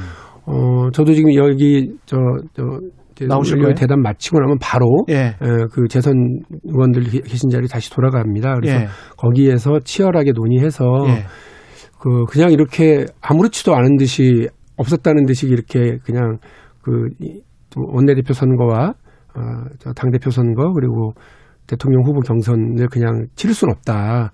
우리에게 민주당한테 대통령 선거까지 딱 세 발 화살 남은 거예요. 세 발의 화살. 예, 이 세 발의 화살이 뭐, 뭐, 뭐죠? 이 전당대회. 저- 전당 그러니까 원, 원내대표 전당대회 그리고 이제 대통령 후보 경선 이세 음. 가지인데 예. 이세 발이 모두 다 민심의 관역에 정확하게 적중을 해야 저희가 살지. 그게 마칠 중자죠. 예. 예, 적중 예. 적중을 해야죠. 근데 음. 그렇게 어, 못한다. 아무 일 음. 없었다는 듯이 그냥 간다. 이렇게 되면 어, 국민들의 마음이 돌아오실 수 있을까 이런 생각입니다. 근데 이런 걱정은 저만 하는 게 아닐 거예요. 의원님들 다 하실 거고, 그리고 우리 의 권리당원들, 그리고 민주당의 전체 당원들, 지지자들도 똑같은 생각을 하고 계실 거기 때문에 구체적으로 거대한 변화가 있을 거라고 생각합니다. 뻔한 인물이라는 게 결국은 이제 조홍천 의원이 이야기한 이른바 친문 퇴진론 같은 거 아닙니까? 종천 의원도 뭐 친문 퇴진해라 이렇게 예, 얘기하시는 그 거는 워딩은. 아니에요. 그 예. 워딩은 아니지만 책임이 있는 사람들은 나오지 않는 게 좋겠다. 이런 이야기는 했잖아요. 예. 그, 예, 저는 그분들이 아, 내 얘기인가 하고 아실 거라고 생각합니다. 그분들이 누구예요? 그분들이요. 네, 책임이 있는 분들은 누구라고. 아니, 지금 뭐 선거 앞두고 방송에서 이렇게 저렇게 얘기하는 것 자체가 뭐 예. 그분들에게 불리하거나 예. 선거구도에 개입됐다 이렇게 생각하실 수 있으니까 예. 정치는 뭐 누구 사람이 싫고 좋고의 문제가 아니라 책임의 문제죠. 예. 잘못했으면 책임져야 되는 것은 너무 당연한 겁니다. 그거는 우리 일반의 그 삶에서도 예. 우리 서민들의 삶에서도 그렇게 하는데 하물며 예. 정치 리더들의 자리에서 아무 일도 없었다는 듯이 예. 어, 그 요, 요, 그, 여기 바람이 그냥 지나가기만 기다리고 있다. 이- 이러면 그거 국민들이 다 기억해요. 그렇죠. 어, 본인이 뭐 오래 길게 보는 과정도 한 템포 쉬고 한 템포 물러나고 그리고 음. 어, 저 자리를 내주고 이렇게 하는 거라고 저는 생각을 합니다. 그거 개인에 대한 뭐 음. 호불호의 문제가 절대 아닙니다. 한 가지만 더 여쭤볼게요. 나오실 거예요? 최고위원회? 저요? 예. 아, 저는 이미 예. 국민들께 예. 어, 차기 대통령 선거에서 민주당의 역동성, 변화, 열정을 보여주겠다고 때문에. 말씀드렸으니까요. 예. 저는 거기를 따박따박 지금 준비하고 있는 중입니다. 대통령 쪽으로 많이 생각을 해보고 있다. 국민의힘 같은 경우는 그 당대표 후보군의 이제 중진 중량급 음, 근데 이제 중진 중량급이 또 영남에 몰려 있어서 그 중진 중량급 때 그다음에 나경원 전 대표도 뭐 나오실 수 있을 것 같은데 지금 생각 중이라고는 말씀하셨는데 나올지 안 나올지는 아직 미정이고요. 초선 쇄신 이거는 어떻게 생각하십니까? 그 중진들이냐 아니면 초선에서 아예 그냥 당 대표까지 맡는 게 맞는 거냐? 여당보다는 이제 야당이 좀 더, 음. 어, 그, 여러 가지 측면에서 고려할 사항이 많습니다. 예. 여당은 숫자도 많고 또 정부 여당이라고 하는 곳은 인물이 만들어지기가 쉽잖아요. 예. 그러다가 보니까 이제 저희가 좀 더, 어, 그 고민을 많이 해야 될 부분이 있는데 제 개인적인 생각으로는 어, 초선에서 내놓는 것도 뭐 나쁜 생각은 아니라고 생각을 해요. 후레쉬하고. 뭐 그런데, 예. 어, 조건이 있습니다. 조건이 음, 초선에서 만약에 나온다 그러면 국회 경험이 있어야 돼. 정치 경험이. 보좌관 생활을 했든지, 아. 정치부 기자를 했다든지. 음. 그래서 아주 풍부한 경험을 예. 간접적으로라도 해서 예리한 정치적인 감각과 음. 어, 식견이 있어야 돼요. 그래야 네. 당을 이끌어 나갈 수가 있습니다. 그리고 앞으로 전개될 대권 주자하고도 어, 모셔온다든지 판을 만든다든지 예. 구성을 한다든지 이런 역할을 할 수가 있는데 그렇지 않으면 초선들은 그저 길어야 일주일 정도의 신선한 그러한 그 뉴스거리는 될 수 있을 거예요. 그런데 당 대표나 원내 대표는 고도의 정치적인 감각을 가지고 판단을 하고 음. 여러 수를 앞을 내다보는 해안이 있어야 돼요. 안목이 있어야 돼요. 예. 그렇기 때문에 어, 이런 부분들을 우리가 굉장히 깊게 고민을 해야 된다라고 생각을 하고요. 또 아무래도 이런 부분에 있어서는 어, 헌신적인 다선들이 조금은 경험적으로 앞서지 않겠나. 음. 그러나 이런 판단은 예. 각각 능력이 다 틀리기 때문에 예. 의원들이 전략적으로 잘 판단을 해야 한다고 생각을 합니다. 국민의힘 같은 경우도 이제 전당대회는 당원들이 뽑는 거죠. 그렇습니다. 예, 당원하고 일반 국민들이 함께 뽑게 돼 있습니다. 그렇죠. 그러면 이제 국민의당 국민의당 안철수 쪽과 합당을 그 나경원 전 대표에게도 물어봤습니다만은 이게 합당을 먼저 하고 하는 건지 아니면은 그냥 가는 건지. 저는 합당을 먼저 하는 것은 옳지 않다고 생각을 해요. 아, 왜 마찬가지로. 그러냐면 예. 지금은 어, 당도 비상시거든요. 승리를 예. 했지만 음. 저희가 잘해서 한 게 아니라 여당이 못해서 한 것이고 국민이 야당을 키워줘야 되겠구나. 어쨌든 야당의 힘을 모아주어야 예. 견제와 균형을 이룰 수 있겠다. 해- 그래서 국민의 승리입니다. 저희 당의 승리가 아니고. 예. 그래서 이러한 정확한 인식을 저희가 해야 된다고 생각을 하고 그런데 지금 이런 비상시기 때문에 음. 저희가 지도부가 사실 비대위원장께서 빠져 계시고 예. 지금 하고 있는 것이 한시적이에요. 예. 그래서 저희가 새로운 지도부가 원내대표 또 당대표가 뽑혀, 뽑혀지고 음. 그리고 새로운 최고위원들이 들어오면 대선이라고는 큰 판을 두고 여기에 맞게 잘 구성을 하는 게 맞지 또 판단하는 게 맞지 지금 선뜻 지금 현 체제에서 합당을 의결하는 것은 음. 좀 성급한 면이 있다고 생각을 합니다. 그럼 안철수 대표 입장에서는 약간 좀 토사구팽 당한 거 아닌가 그런 섭섭함도 들 수도 있을 것 같습니다. 아니지요. 뭐 그게 예. 그 단지 일의 순서를 예. 좀 시간적으로 조율을 하자는 것이지. 일의 순서를 예, 그게 조율하자. 없어지는 거나 이런 게 아니고 예. 좀 시간을 두고 여유를 갖고 새로운 집행부가 예. 전략적 측면에서 접근하가는 게 맞다 이렇게 보고 있습니다. 3, 4분 남았는데요. 결국 이제 대통령 선거 관련해서는 제3지대 그다음에 윤석열 전 총장 이야기 안 할 수가 없는데 어떻게 보시는지 그리고 이제 재보궐 선거를 승리한 입장에서는 윤 총장이 어떻게 해야 된다고 보십니까? 저는 뭐 삼지대 하는데 사실 기존의 여당, 야당 다 실망하는 것들은 예전부터 계속 있어 왔거든요. 예. 그렇기 때문에 삼지대가 매력적으로 보이는 건 사실입니다. 그런데 음. 삼지대를 한다고 하면 일정한 수의 의원이 있거나 예.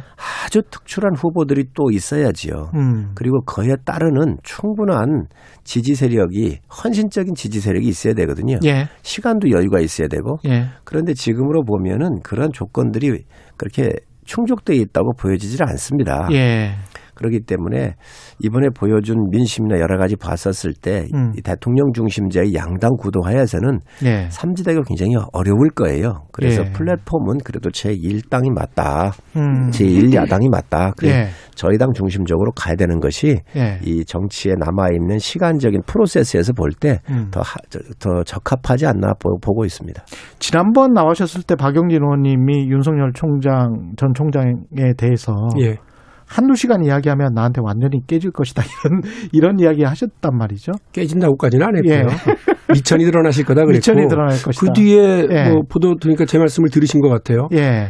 이런 분 저런 분 저 전문가들 모시고 열심히 열공 중이시라는 보도를 봤고요. 예. 또 대담집도 내신다고 하고 음. 뭐 잘하시는 겁니다. 왜냐하면 음. 그렇게 하셔야 지도자로서 자신의 식견, 노선, 생각 이런 것들을 내놓는 거고 국민들에게 검증할 시간을 주셔야죠. 예. 예, 당연히 해야죠.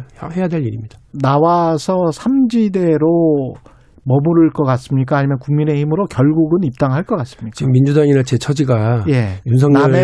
윤석열 전 총장이나 남해당 얘기할 상황은 아닌 것 같고 예. 어쨌든 민주당은 지금 이 상황에서 국민이 내린 엄중한 심판 그리고 그 결과 민심의 그 무거움을 받아들이고요. 음. 시끌시끌 들썩들썩 해야 된다고 봅니다. 그 들썩들썩해야 그 다음에. 변화의 역동성이 예. 만들어지죠. 그래야 민주당이 살고 민주당을 지지하는 국민들이 다음에 또 저희를 지지할 수 있도록 할 수 있는 건 아니겠습니까? 그래서 초선들의 목소리 막는 어떠한 일들도 없었으면 좋겠습니다. 예, 여기서 마무리해야 되겠네요. 청취자 장호민님, 여야의 깨어 있는 리더십을 응원합니다. 말로만이 아닌 행동하고 냉철한 판단이 함께 하기를 바랍니다. 이런 말씀 하셨습니다. 두 분 말씀 감사하고요.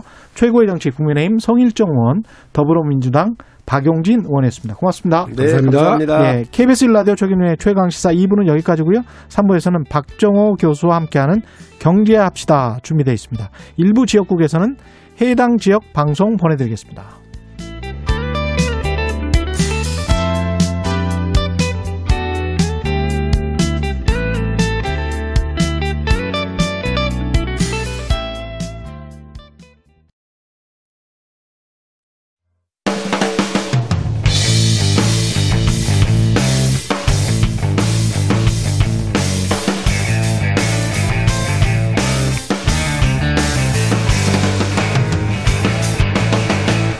최경영의 최강 시사.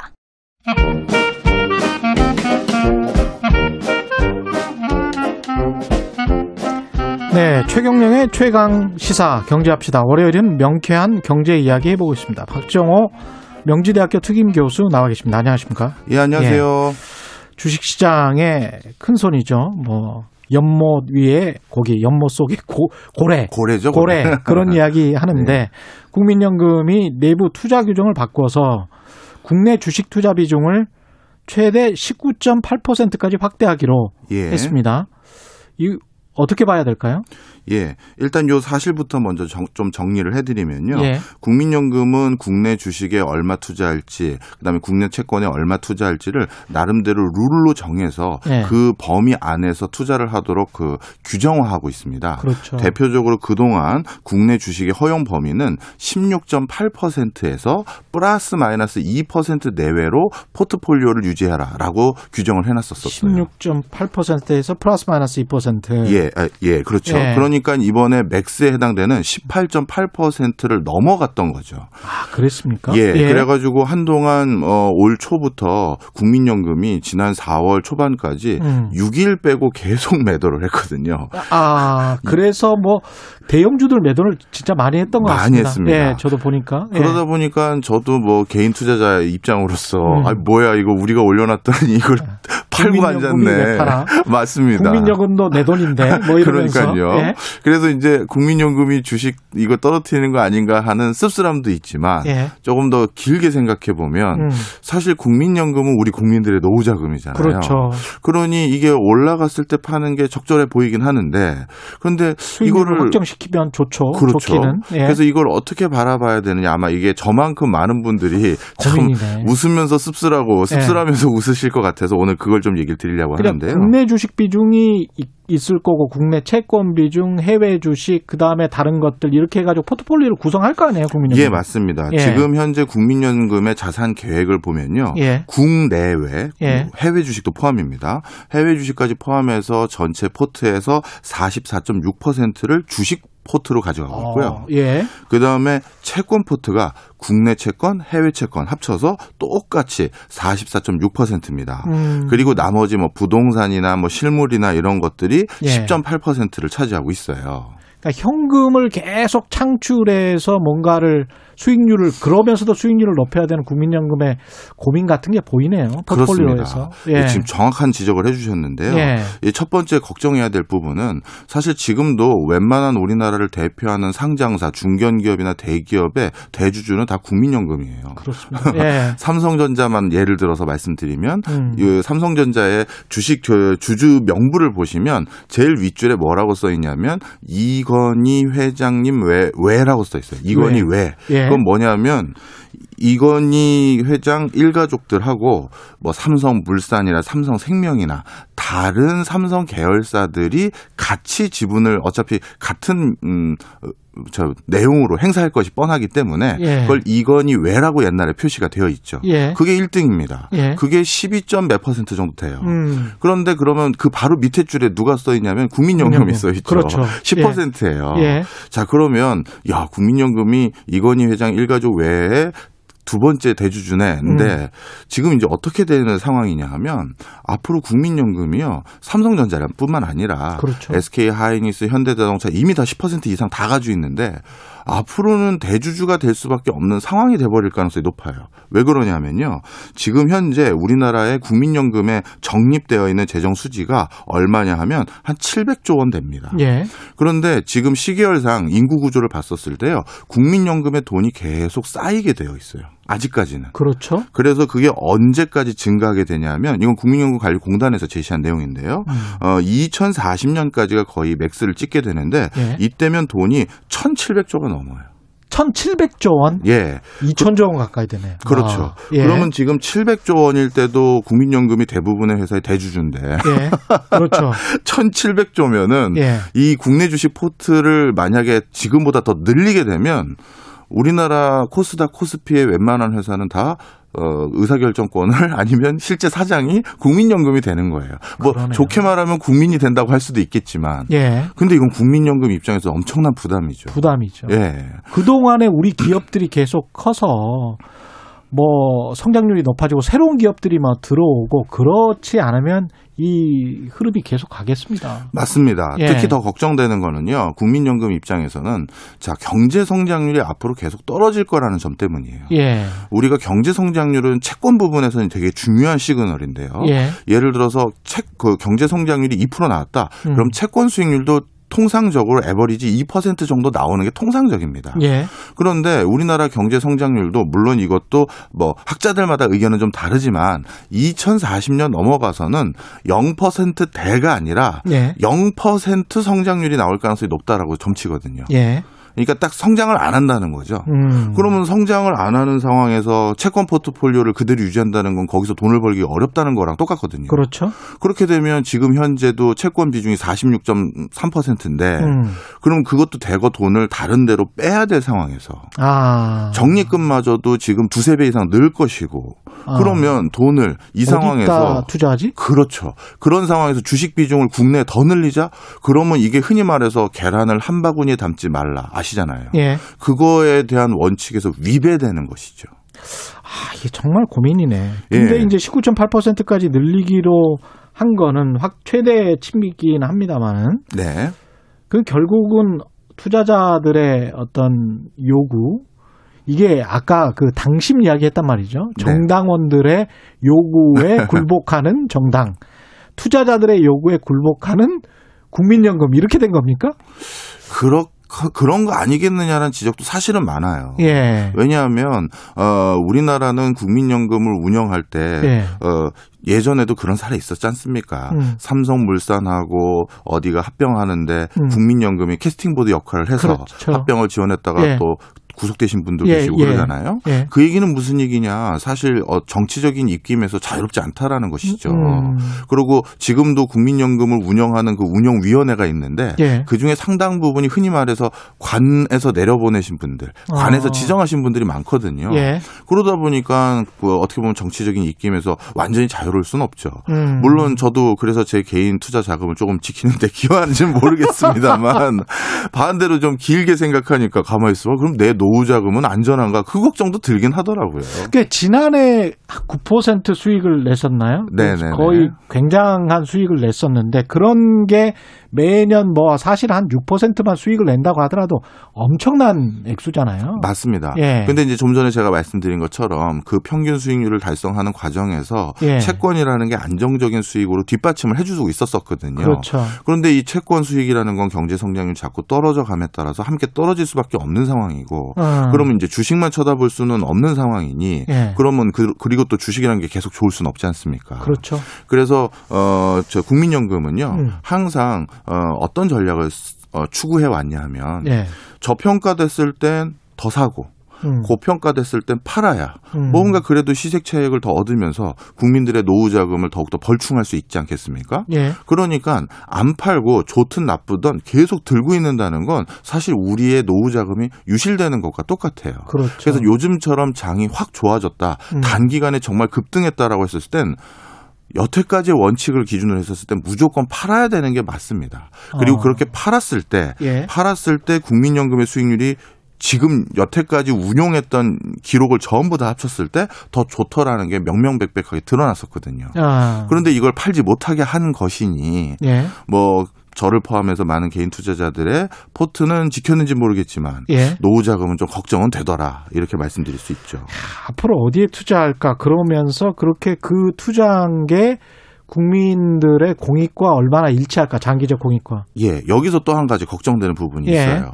그렇다면 국내 주식 말고 해외 음. 주식에 투자하면 어떠냐라는 말씀들을 많이 하시는데요. 예. 실제 해외 주식의 포트가 얼마나 늘었냐 하면요. 2015년도에 예. 국민연금에서 해외 주식에 투자한 비중이 13.7% 정도 됐습니다.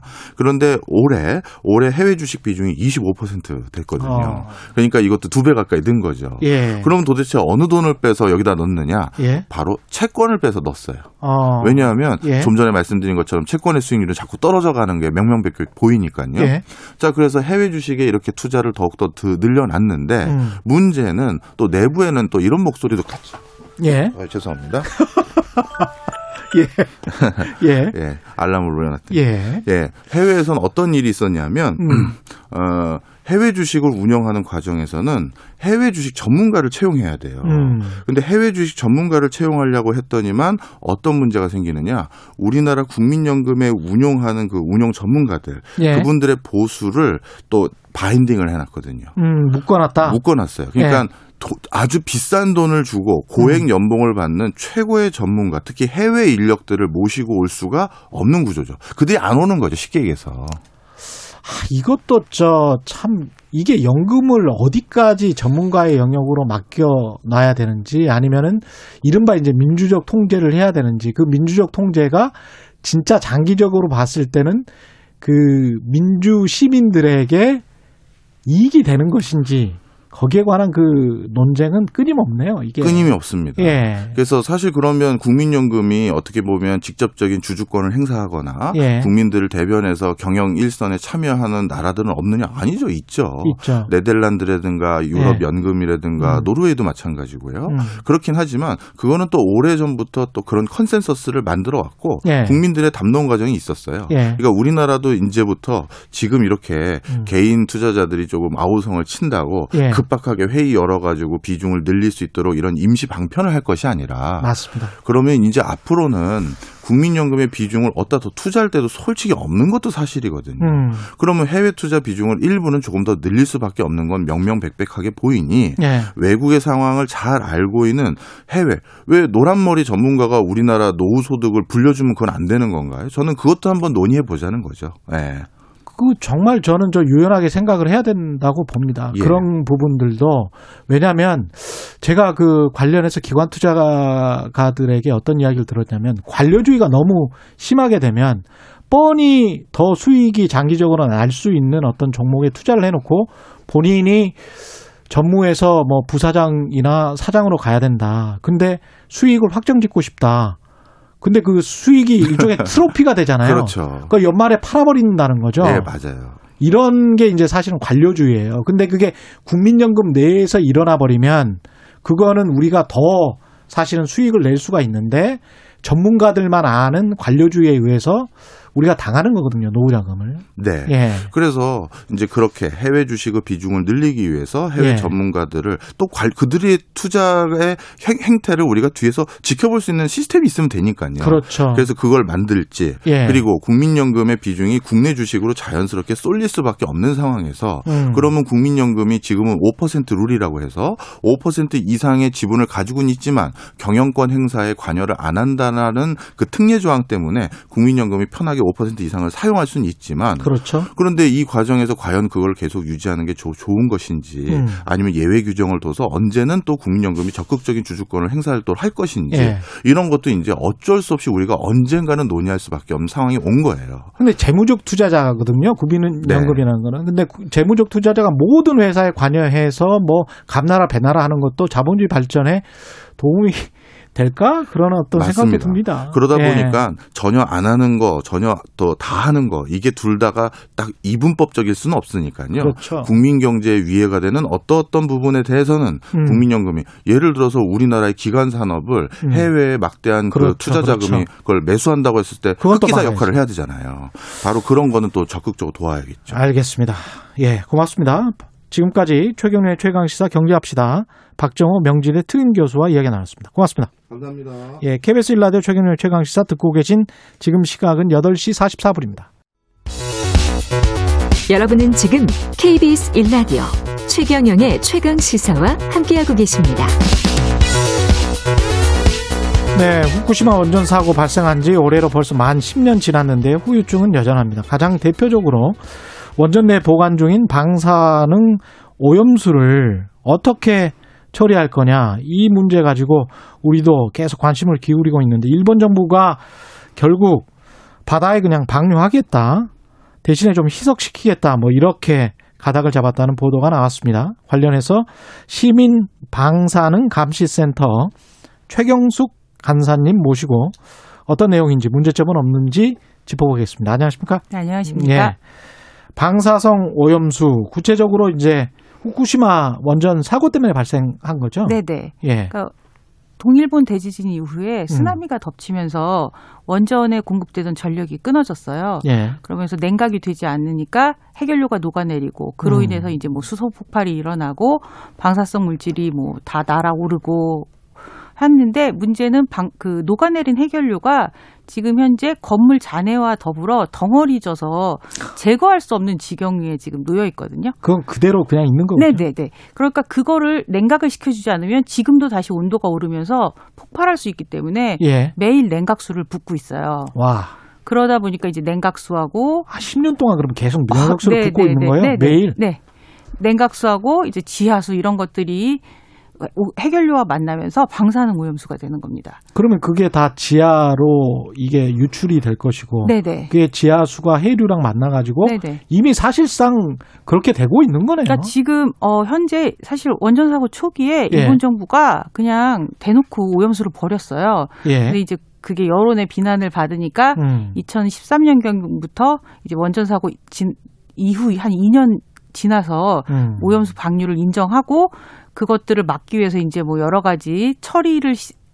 실시하면서 예. 지금은 현재 알프스라고 해서 그 오염수에 들어있는 방사성 물질들을 제거하는 기계가 있거든요. 어, 예. 그 다핵종 제거기라는 기계를 통해서 방사성 물질을 어느 정도 제거하고 저장 탱크에 지금 보관 중인 상태입니다. 저장 탱크에 그 네네. 저장 탱크에 보관 된 오염수가 어느 정도나 되죠? 지금 120만 5, 125만 톤 정도고요. 125만 톤. 네, 도쿄돔 한 개를 꽉 채우는 분량이라고. 사실 도쿄돔이 가보지 않아서 모르겠는데 예. 사실은 엄청난 양이거든요. 125만 톤. 네. 이걸 이제 뭐 차근차근 방류하겠다는 거잖아요. 그렇죠. 물에 물을 많이 섞어서 예. 희석시켜서 버리겠다고 하면서 뭐 물을 많이 섞어서. 네, 국제 뭐, 뭐 음용수 기준보다 낮출 것이다. 인체 음. 해가 없게 낮춘다. 안전하게 처리한다. 이렇게 하는데 결국은 물을 많이 섞으면 우유 한 잔에 물을 많이 섞으면 예. 투명해 보여 이렇게 보이면서? 네 깨끗할 것 같지만 사실 그 안에 들어 있는 물질들은 변함이 없거든요. 우유라고 해서 그 말씀 우유 한 잔에 물을 가득 섞으면 맛이 네. 참 없어요. 네 네. 예, 그- 우유에 네. 아주 그 강한 비릿한 뒤끝이 나오는데 음. 그정 이게 뭔가 문제가 있을 것 같은데. 아, 당연히 문제가 심각하죠. 예. 네, 그러니까 희석해서 버리면 그때 당시는 기준치하고 안전할 것 같지만 결국 예. 버려지는 방사성 물질의 총량에는 변함이 없기 때문에 예. 그 방사성 물질들이 태평양을 돌고 돌아서 음. 결국은 생물학적 농축이 될 것이고 생태계에 영향을 줄 아, 것이기 그러네요. 때문에 네네 작은 고기가 먹고 네. 큰 고기가 작은 고기를 잡아먹고 결국은 우리가 사람 몸에도 영향을 주겠죠. 그렇죠. 네. 근데 NHK는 이제 이 버리는 농도 자, 체 물로 네. 희석을 해서 이렇게 버린 이 오염수의 농도가 세계 보건기구 식수 기준의 7분의 1이다. 식수보다도 훨씬 더 미약하게 방사능이 들어가 있다. 네. 뭐 이런 이야기잖아요. 그러니까 물을 많이 부어서 희석하면 음. 버리는 당시에는 음. 그렇게 기준치 이하고 안전해 보이지만 예. 결국은 만약에 뭐 1000베크렐, 1000베크렐이면 버려지는 방사성 물질의 총량은 변함이 없다는 말씀이죠. 아, 총량은 변함이 없겠습니다. 네, 네. 예. 그거를 뭐 물을 만 배를 섞건 10만 배를 섞건 그 바다가 원래 깨끗했던 바다에 네. 방사성이 더 많이 그 똑같은 양이 들어가는 거네요. 그쵸, 그냥 네, 120, 네. 125만 톤의 네. 방사성. 잔류하는 방사성 물질들이 그냥 그대로 바다를 돌아다니는 것이죠. 이 사람들 주장은 이제 그 삼중 수소까지 제거가 된 거니까 괜찮다는 이야기입니까? 음, 아니요, 아니요. 삼중수소는 제거가 되지 못한다는 건 인정했고요. 아, 삼중수소는 제거. 네, 네. 그거는 물 자체하고 결합해서 분리가 예. 되지 않기 때문에 지금 현재 누적 860조 베크렐이라고 추정을 하고 있어요. 예. 그거는 제거하지 못한 채 바- 그냥 버려지고요. 그, 그 다른 오염물질 같은 거는 네, 어떻습니까? 또 당연히 있죠. 그 핵 다핵종 분석기 그 제거기가 성능이 음. 썩 좋진 않았어요 기대보다. 그래서 사실은 방사성 물질들이 많이 잘 많이 그대로 잔류한 채 있고 예. 애초에 뭐 탄소 14나 테크튬 같은 방사성 물질은 제거를 못하는 걸로 네. 그 음. 기계에서 제거가 되지 않는 기계였던 거죠. 예. 그런 것들에 대해서는 이제 발표 없이 뭐 안전하다 지금 이러고 있는 거죠 일본 정부. 이게 사실 원칙대로 다른 나라에 피해를 안 주고 네네. 만약에 보관을 하거나 어떻게 처리를 하려면 어떻게 해야 되는 건가요? 지금 일본에서도 시민단체에서도 지적하는 상황이고 저희도 그렇지만 보관할 부지가 있어요.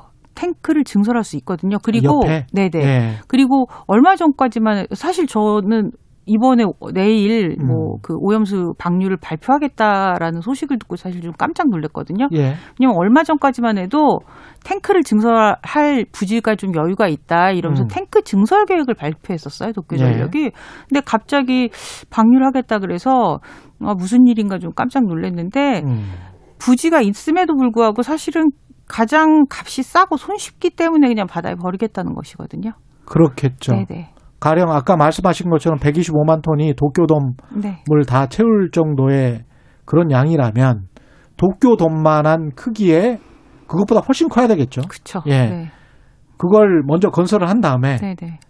그 밀봉 과정을 거쳐서 음.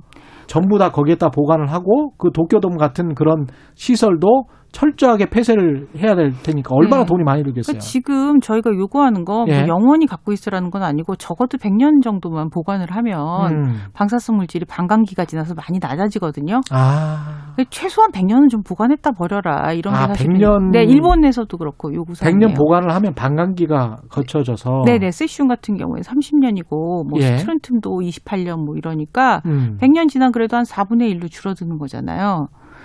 아 이거는 국제적으로 충분히 비난할 만한 거네요. 어, 예. 지금 저희가 이제 후쿠시마 10년을 맞이해서 한일 단체가 이제 공주에서 예. 캠페인을 서명을 운동을 했어요. 근데 음. 지금 현재 24개국 311개 단체가 서명 운동에 참여해서 온 예. 그 서한을 지금 일본 정부에 전달할 것이거든요. 예. 지금 뭐 우리나라만 반대하는 것처럼 일본 정부가 계속 얘기하는데 음. 그렇지 않고요. 본인들 돈 아끼려고 다른 나라 국민을 괴롭히는 거 아닙니까? 네, 네. 어떻게 보면. 네, 그렇습니다. 2315님, 그렇게 깨끗한 물이라면 바다에 방류하지 말고 일본 국민 식수로 쓰면 되겠네요. 이런 말씀 하셨고요. 김나연님, 스가 총리가 먼저 마시는 거 보여주면 좋겠습니다. 예. 한 번만 마시지 마시고, 되겠다 놔두시고 계속 마셔도 됩니다. 예. 김로페즈님, 강력히 세계 환경기구에 알리고, 일본 방사능 바다 유출 금지를 강력히 촉구해야 합니다.